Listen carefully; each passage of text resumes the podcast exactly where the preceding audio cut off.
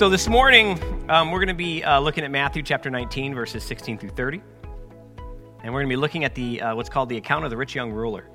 And um, it, we're working our way through the New Testament. Obviously, we didn't start that long ago, only, you know, a year.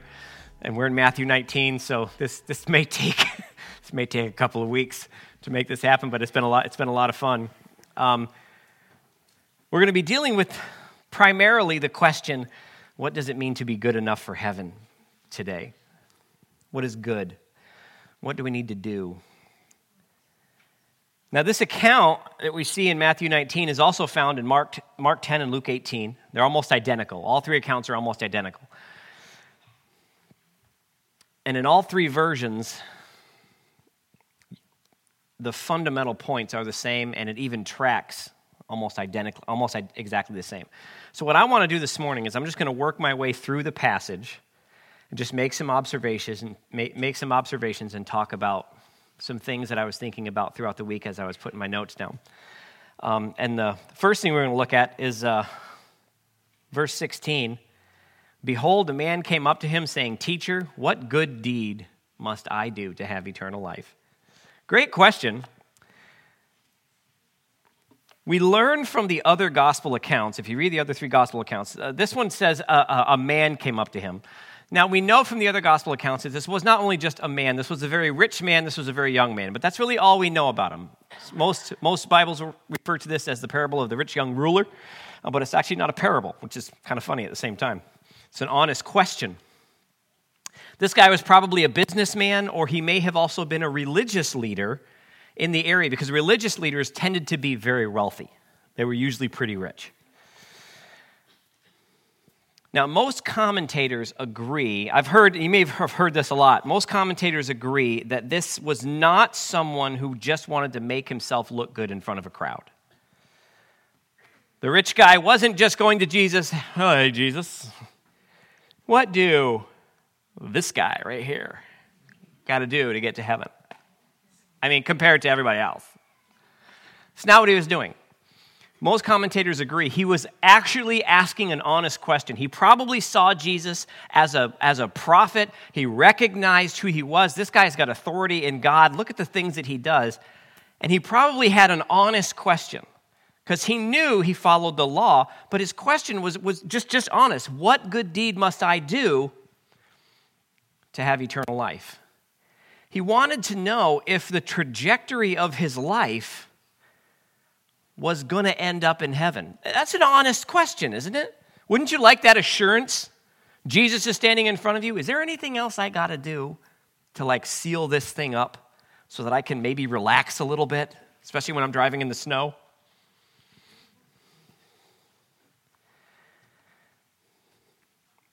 A couple things we want to remember about this particular time is that this was a works based faith. Judaism is a works based faith. It's not about who you were, it's not about the faith that you had. It wasn't even really about faith, it was about what you did, the, your, your willingness to follow the law to the letter. Every little tiny thing you would do if you were really serious about living this faith out. So it wasn't about who you were. I think it's, it's so different when you, when you realize the clarity that Jesus brought to the situations because for centuries the Jews missed this. Even the process of the sacrificial system that they used was supposed to be a personal thing, but it just became a series of tasks to check off a list I did this, I did this. I gave these offerings at the right time. I did, I, I, I you know, I, I don't go anywhere during the Sabbath. My wife wants me to do housework during the Sabbath. Forget it. God said I don't have to. So he's just, just, just going down the list. I got all, I, I, I've done everything. The other thing to remember about this particular point in time is that it was believed because whenever you're in a works based system, Material blessing is always viewed as a sign of righteousness. If we're supposed to do things to get God's approval, God's approval is obviously that I've got a good life. I've got money. I've got success. My, my kids are healthy. Everything is good. Look at, the good. look at my house. Look at my car. I've got a hunting camp, four trucks, nine, nine four wheelers, and a boat. Don't use any of them, but I got them. It, it's believed that that was a sign of God's blessing on your life. Got stuff? Obviously, you're a righteous man. I mean, look at him. Aren't we glad we don't do that today? Huh. All right, moving right along. Picking up in verse 17, it continues this way. And he said to him, Why do you ask me what is good? There is only one who is good, and if you, you would, uh, if you would enter life, keep the commandments. He said to him, Which ones? Keep the commandments? Which ones? And Jesus said, You shall not murder. Check. You shall not commit adultery. Check. You shall not steal. Check. You shall, shall not bear false witness. Check. This is awesome. Honor your father and mother. Little check. And you shall love your neighbor as yourself. Sort of a check. The young man said to him, All these I have kept. What still, what do I still lack? All these I have kept. What do I lack? Now you can look at that as arrogance. All these I have kept. now what do I still lack? I don't think that's what he's doing. I think he's honestly looking at it saying, I've, okay, so far I'm done. Is there anything that I'm still missing? So here's a question that we should consider as we're looking this. What do we mean when we say something is good? Because his question was, what good deed? What good thing will take me over the top so that I've got this heaven thing locked in? What is good and how do we define it? The ability to define good and evil has been a dividing point in people, with people for all recorded history. Even within the same churches, what is called good by some is not called good by the other. Some people will call something good, other people call it acceptable. You remember this, this little expression, good enough for government work? Okay, so now it really calls into question what does good mean? Right? Doesn't blow up on the first try? Is that good? In a lot of situations, what you have is one side believes that they are the righteous ones because of the way they view things as good or bad. I am more righteous than you. I'm more acceptable than you. I am, I am more godly than you because of the way I view these things. And because you don't view these things exactly the way I do, I question whether or not you're even a Christian. Think of all the, all the ways that that comes true in the Christian life tongues, prayer. What do you mean you just pray whatever comes to your mind? No, you pray the Lord's Prayer and the Lord's Prayer only, even though that's not what they did in the Bible. Do you notice that in, record, in the recorded Bible, Jesus only prayed the Lord's Prayer once? the other times he was just talking to God. Weird, right? But it's okay. I'm the unrighteous one. It's fine. See, the side that thinks that they're the righteous ones are the ones who've determined themselves and their opinions above all others. And this is what's called a worldview conflict. The way you have adjusted your worldview makes you more acceptable than anybody else. Now we've taught on world. I've taught on here on worldview here a number of times, uh, and just as a just as a quick little go through, when you're looking for your worldview, if you want to know how your what your worldview is, you got to answer these four questions: origin, purpose, morality, and destiny. The question of origin is where did I come from? The question of purpose: why am I here? The question of morality: how do I know the difference between right and wrong? And destiny: what happens when I die? When you answer those four questions, you know what your worldview is. And the and the, the real question is: do they line up? Are they consistent with one another? Because the, the, question number one, where do I come from? You're either a cosmic accident or the result of intentional design. Creator or an accident. If you're an accident, literally, it doesn't, the rest of the, the questions are meaningless because anything goes. But if that beginning question is, I'm the product of design. This body was made on purpose. I think there's some parts missing. But, you know, it's just fine.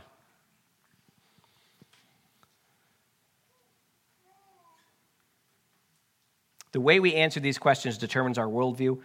And when you look at number three, it's right there in front of us. When we talk about what is good, how do I know the difference between right and wrong? You can add in moral and immoral. Um, for our purposes today, good and bad. How do I know the differences between these things? Let me pose this question this way. Let's say something absolutely crazy happens. Now I would say crazy, but in the back of my mind, I'm thinking this would be so cool. And all of a sudden, I get sent back in time. Every sci fi nerd right now is like, whoa, I would so invest in Microsoft and Bitcoin and all that other stuff. But what if you're thrown way back in history? And I'm, I'm, I'm, I'm not even sure where I am, and I'm walking along and I bump in and I ask some kid for directions. I ask him what his name is, and he lets me know his name is Adolf Hitler. And I think now, now, because I know who he will become, a question starts rolling around in my mind. If I decide to end that little kid right there, now, some of you have had this thought in your mind with kids just in general, but that, that's putting it nicely. I will end this kid. If I were to take that life, am I doing something good or bad? Is that righteous or is that evil? Even knowing the outcome of that life, that's a valid question. And the only answer to it is that it's evil taking the life of an adolescent, Adolf Hitler, is evil. Why is it evil? That's the fundamental question. Why is this evil? And it's evil because the sixth commandment says, Thou shalt not murder. Even knowing where that kid is going, I would be breaking the commandments of God, doing what I think is a service to humanity. You see, for my standards, I've done something good. But God said, You took a life that was not yours to take. You see, so the standard of good and bad has nothing to do with how I feel about something. My personal opinions are meaningless. Now let's translate that over into general society. Your personal feelings on a subject are meaningless if they violate the standards of God. In all things, you can accept any behavior you want that does not make it righteous before God.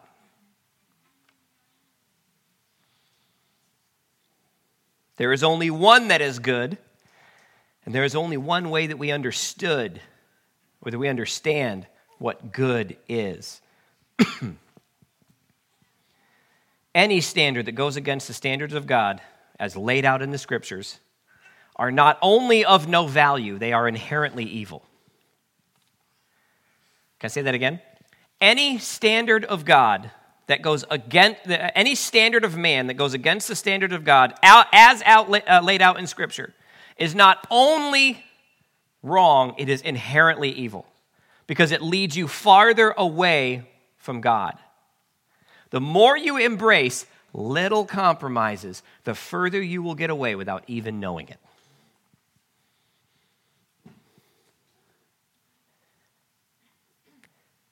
People who are sexually immoral, people who are thieves, people who are liars, people who are raging alcoholics, never get there, never get to where they end up right off the bat. Not only am I going to start drinking today, I'm going to become a massive alcoholic today. No, you don't. You start with a drink. And that drink becomes more valuable than anything else in your life over time. It's one compromise after another, one compromise after another, till the compromise becomes so normal that people who don't agree with your compromise are the bad ones. We see this play out in society all the time. 1950s. I'm going to tread carefully, and by that I mean I'm going to step on everybody's toes. In the 19, and just, just, we're talking about 70 years ago. Just in the 1950s, probably through the, through the 70s, a young couple living with each other to make sure that they want to be married, you would never have announced that to the world. It was so radically outside the realm of okay societally that no one would talk. It happened, but no one wanted to talk about it because it was never acceptable. What has happened over the last 50, 70 years? It keeps happening, keeps happening, keeps happening, and no one says anything because they don't want to be that person. Have you ever read the Gospels? You could easily describe Jesus as that guy who is going to point it out. He's going to love you, he's going to walk with you, he's going to have dinner with you, and he's going to say, by the way, you probably shouldn't sin anymore because this is bad. But, but my parents are okay with it. Good for you. Your, your parents going to hand you the key to eternity? Are your parents the ones who are going to bring you salvation? Did they die for your sins? No. Uh, I don't know if I want to marry him. okay, stop just for a second. I don't know if I want to marry that person. You're okay sleeping with him? Really? We have four kids, but I don't know if we're ready for marriage. I'm sorry. Do you see how far we travel with our ethical standards because of continuous, tiny compromises. We ask our question what is good? Here's what's good. You want to spend your life with someone? Get married. We can't afford a wedding. You know what? Here, this is cool. All I need from you is two witnesses and a marriage license. Come to the office, I'll take care of it. Boom. You know what? I'll do it for free. I'll even bring a cupcake. I ain't buying you a wedding cake. I used to sell wedding cakes. I'm not doing that. But I'll put two little Lego figures on it. We can make it happen. Anyway, moving along. We, we, we, we dabble with this idea of like there's this middle ground between good and bad that's like okay. It's the, well, I haven't killed anybody part of the world. Good for you. Let me ask you something. A lot of you know this. I spend a lot. I, I, I'm, I'm a trained chef. I spend a lot of time serving people throughout the years. If I invite you over to my house, I prepare a meal for you. It smells amazing, because it would. Just, just going to point that out. It would. Okay. And we get done eating, and they're like, man, you're just like, what was that? I said, well, that was, um, uh, uh, that, that was a, a, a big ribeye steak that's been in my refrigerator just a little too long.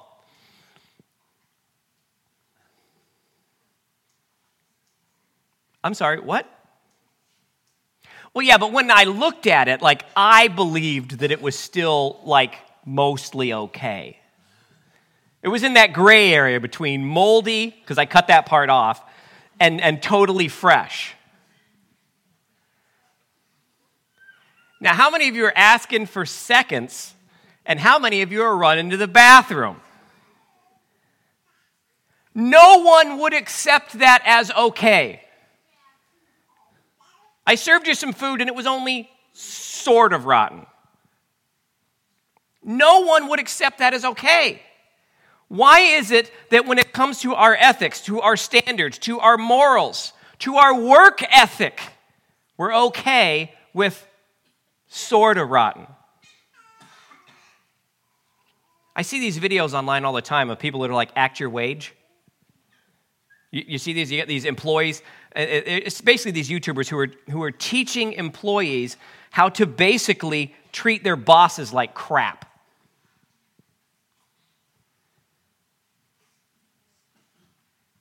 And they're celebrated. I'm going to get as much as I can from my boss. Okay.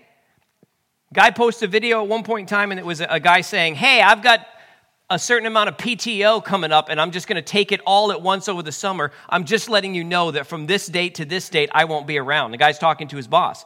His boss is like, um, I'm sorry, what? If you, want vac- if you want vacation, if you're going to take that much time off, you got to give me some notice. No, I don't need to give you notice. I'm entitled to this, so I'm just taking this time off. And I commented this Thank you for your notice. Take the time off. I'll have you replaced when you get back. And I forgot something important. My screen name is Pastor George Gray.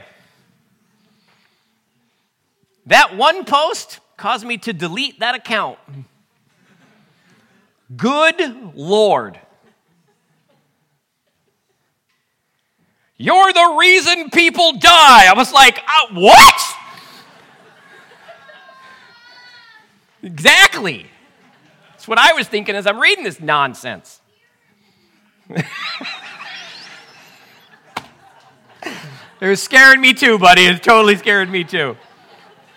It was unbelievable the, the amount of people that could not believe that an employer would have standards.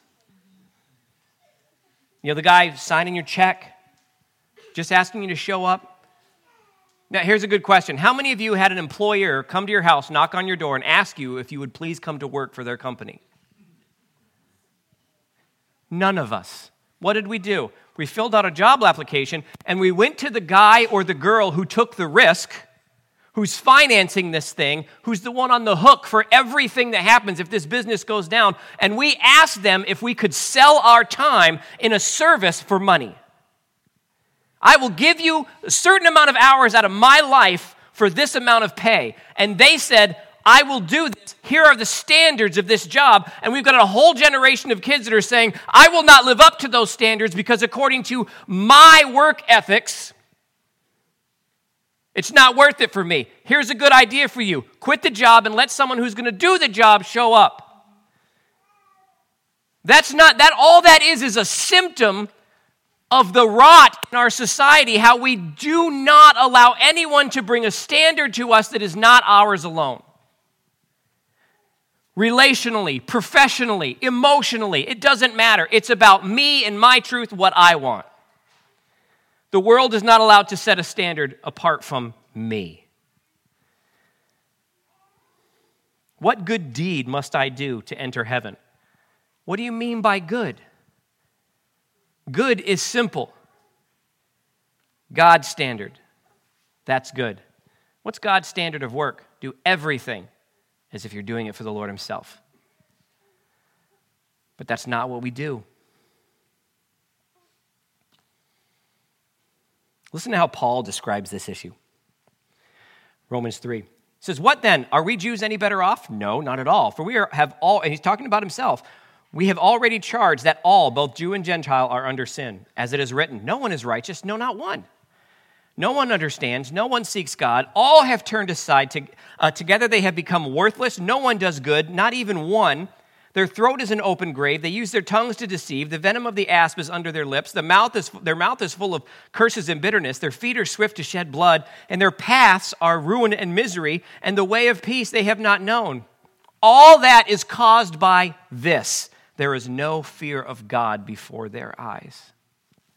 There is no fear of God before their eyes. God's standards went right out the window. What God calls good, I will what God calls evil, I will call good. I'm sure this is a prophetic piece about the end days and the and the, the destruction of the church and God's people. In the end, what will we do? We will call good evil and evil good. We will kick God's standards out of our lives and we will adopt the standards of man. There is no fear of God before their eyes. Today, I find far too many people in the church who are willing to work very, very hard to find ways out of things. I, I, listen, to, I listen to people preach continuously who are doing everything they can to get out of things. And they call it having a greater understanding or seeing something from a more informed position. I once believed this, but now I have been enlightened and now I, I see it as it truly is. And it's never to increase what we should be doing, it's always to release ourselves to do something. We view the standards of God like a businessman views the tax code. And we spend our time trying to find a way to give the least. How can I get away from having to give what they're asking for? What loopholes exist that I can, I can exploit for my own benefit? Think about this. I know what the Bible says about adultery, but but what? If you knew what the Bible said about adultery, that would be enough. I know what the Bible says about paying my taxes, but, but what? But Uncle Sam doesn't spend my money right. I'm sorry. Do you? I mean, how many times have we talked about this? I, I, I love this because we're, we're past this time of year, but how many of you, if I were to, to describe this out, how many, how many of you, uh, wives, try to keep your mouth closed at this particular point in time, how many of you this would describe your life? Your husband wants to save money on meat. Yep, here we go. So they're going to buy a 700 rifle, $700 rifle. They're going to put an $800 scope on it. They're going to buy a $300 tree stand that they take out into the woods in their $15,000 four wheeler that they drove to the woods in their $45, $55 to $80,000 truck that they took from their $100,000 camp so that they could spend $1.50 to take down a deer because they're saving money on meat.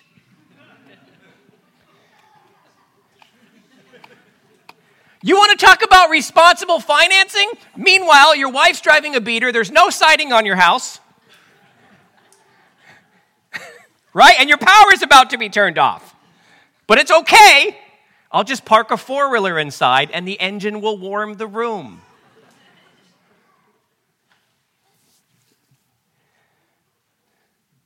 It, it, it's it's the, the reasonings we come up with are insane. How about this? I know what the Bible says about grace, I know what it says about humility, I know what it says about patience and showing kindness. I just listened to a message a little while ago um, about something as simple as a tithe. And we work so hard. If I bend scripture a little bit here, and if I leave out parts here, and if I forget to ask the right questions here, I can get out of this. I can find a way. You know what I'm going to do? I'm going to say that that was part of the law, and I'm under grace. Good for you. I heard this statement. Well, that was written to the Jews at that time. Hallelujah! Do you know how much of this Bible was written to the Jews during that time? Praise God, all I've got to do is follow the book of Revelation.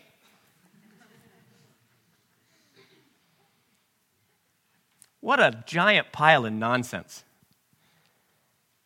We work so hard to get out of just doing what God is asking.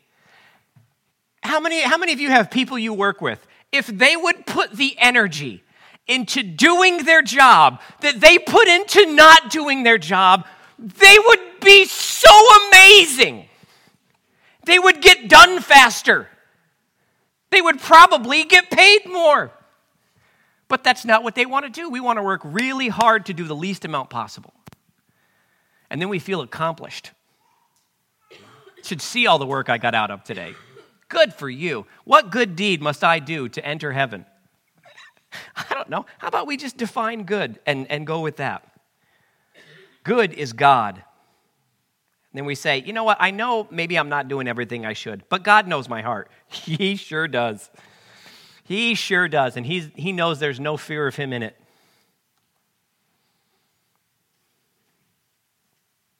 He knows you want everything He offers and He knows you want to give the least possible. I'm willing to come to Christ, be forgiven, be renewed, and granted access into heaven as long as I can get away with doing and saying and giving the least possible and still be okay. That cannot be our goal. It cannot be our goal. The young ruler was doing what he knew he absolutely had to do. And that's why he asked Jesus that question What am I missing? What else do I need to do? And this is what Jesus says to him If you would be perfect, go sell what you possess and give to the poor, and you will have treasure in heaven, and come follow me. When the young man heard this, he went away sorrowful, for he had great possessions. And Jesus said to his disciples, Truly I say to you, only, uh, only with difficulty will a rich person enter the kingdom of heaven. Again, I tell you, it's easier for the camel to go through the eye of a needle than for a rich person to enter the kingdom of God. There's a lot of hope for you, isn't it? First, let, let's clear up a couple things real quick. Did Jesus say you have to sell all that you have and spend the rest of your life in abject poverty? No. Did Jesus even say wealth was bad? No. What does Scripture say about wealth? Is money the root of all evil? I love that stupid Facebook post. Money, if money's the root of all evil, how come they ask for it in church? I don't know. The other thing we ask is that you actually read the entire passage. The love of money, not money. Did Jesus say, sell everything you have and give all of it away to the poor until you have nothing left? No. He just said, give to the poor. I looked through all three of the, uh, of the passages for this. None of them say give everything away. They say give to the poor. So, the difference between hoarding everything for yourself and gathering together as much as you possibly can for yourself and being generous with what you have. There's nothing wrong with having a nice house, a nice car, taking nice trips, even having money in the bank. God forbid. There's nothing wrong with that. But if that's your only focus, there's a problem.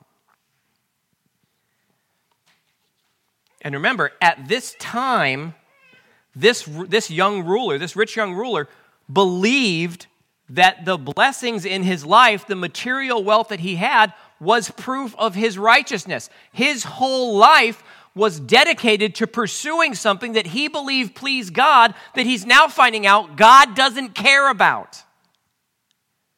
Imagine spending your life doing something that you think is bringing you closer to God and having the prophet of God in front of you, the Son of God in front of you, telling you, I don't care about this. None of this matters. You want to please me? Take the blessing of your life and turn it into a life that blesses. That pleases me. Doesn't mean you can't have nice things. Just don't make your life about nice things. Do you have a life that serves your faith or a faith that serves your life? See, the rich young ruler had a faith that served his life. What he needed was a life that served his faith.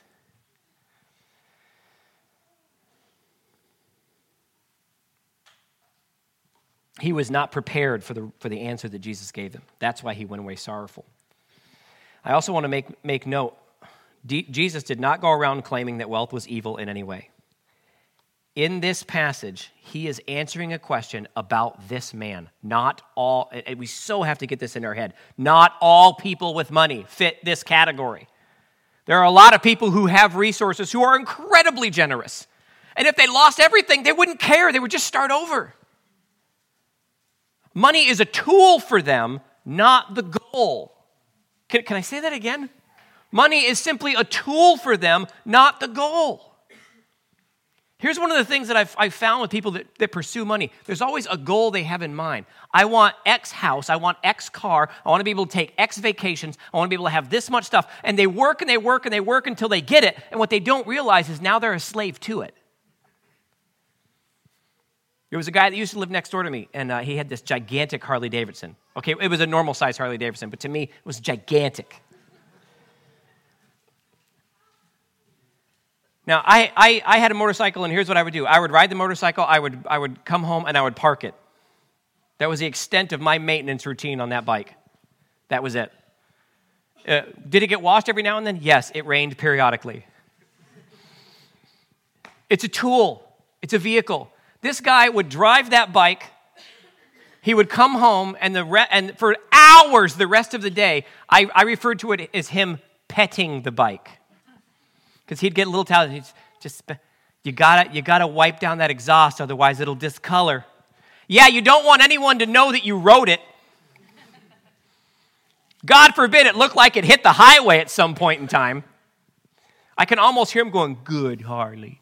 Good, Harley. You're such a good motorcycle.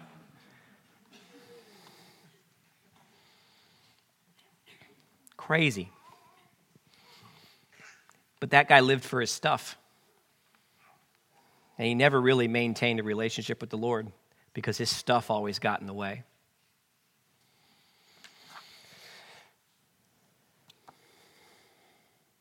The statement when Jesus said it's easier for a camel to go through the eye of a needle than a rich man to enter the kingdom of God, um, a lot of people try to make that look like some sort of metaphor.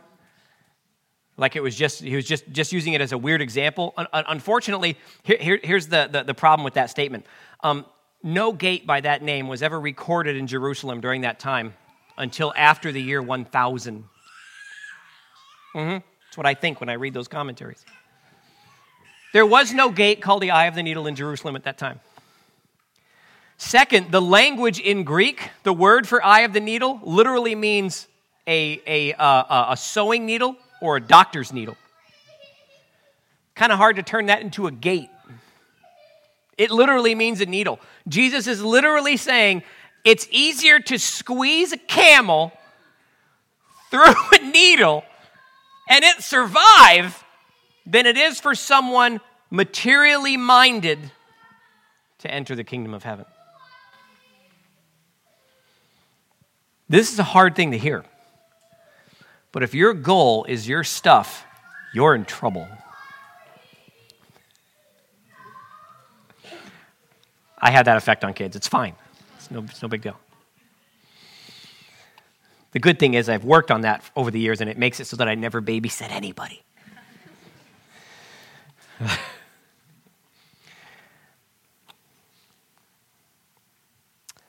Jesus says it is an impossibility without God. It doesn't mean that having things makes it so that you don't, you're not a, it's not that you're not a Christian if you have money. It's that it's very, if you're materially minded, the only thing that is going to save you is for God to change you. With God, all things are possible. But you have to move away from pursuing a life of comfort to pursuing a life that might bring comfort. Those are two diametrically opposed positions. God, bring me resources and I'll serve you with them. As a part, part two, God, I'll serve you if you bring me resources.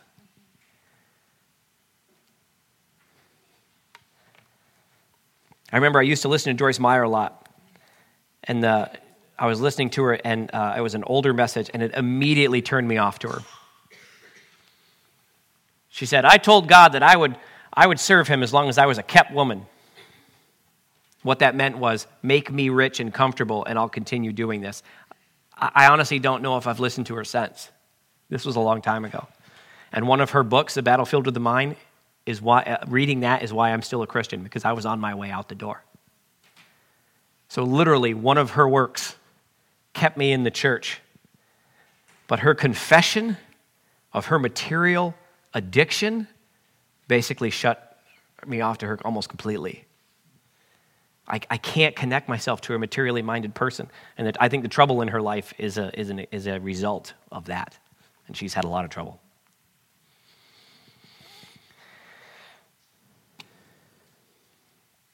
Jesus is not saying that the person with riches cannot be saved. He's saying it's the person who won't let him go, that values their riches more than their Lord, that is going to seriously struggle in their relationship with God.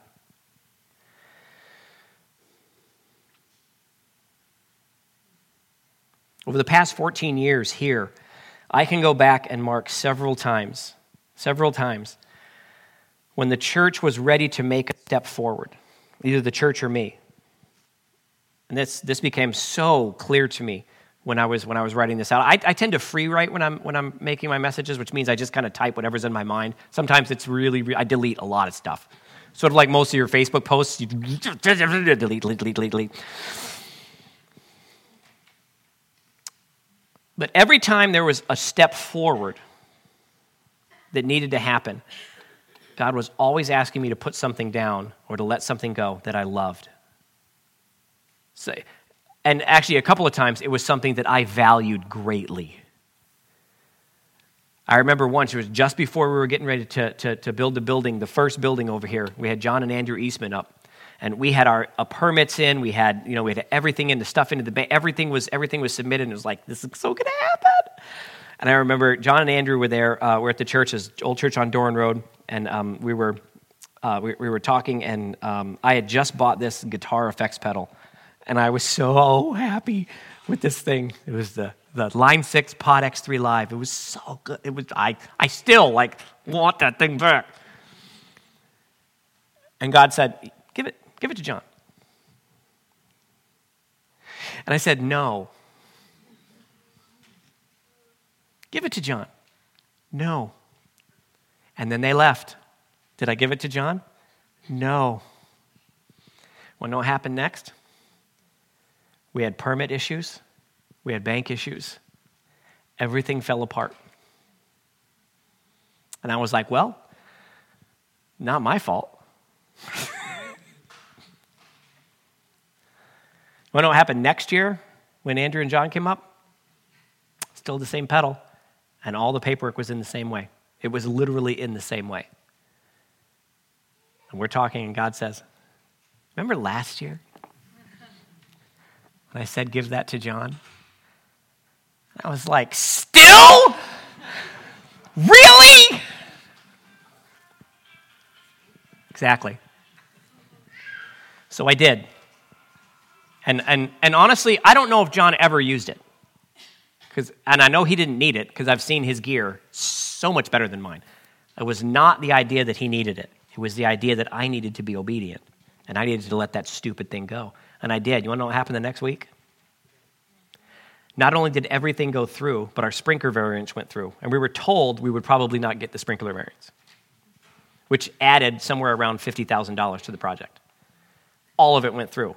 Just bang, bang, bang, it was done. Since that point, every time God said, Hey, why don't you? I was just like, All right, here. go, go ahead. Because something better on the other side of that. But what I realized is I was, my mind was not where it needed to be, my time was not where it needed to be, my, and therefore my skill was not where it needed to be.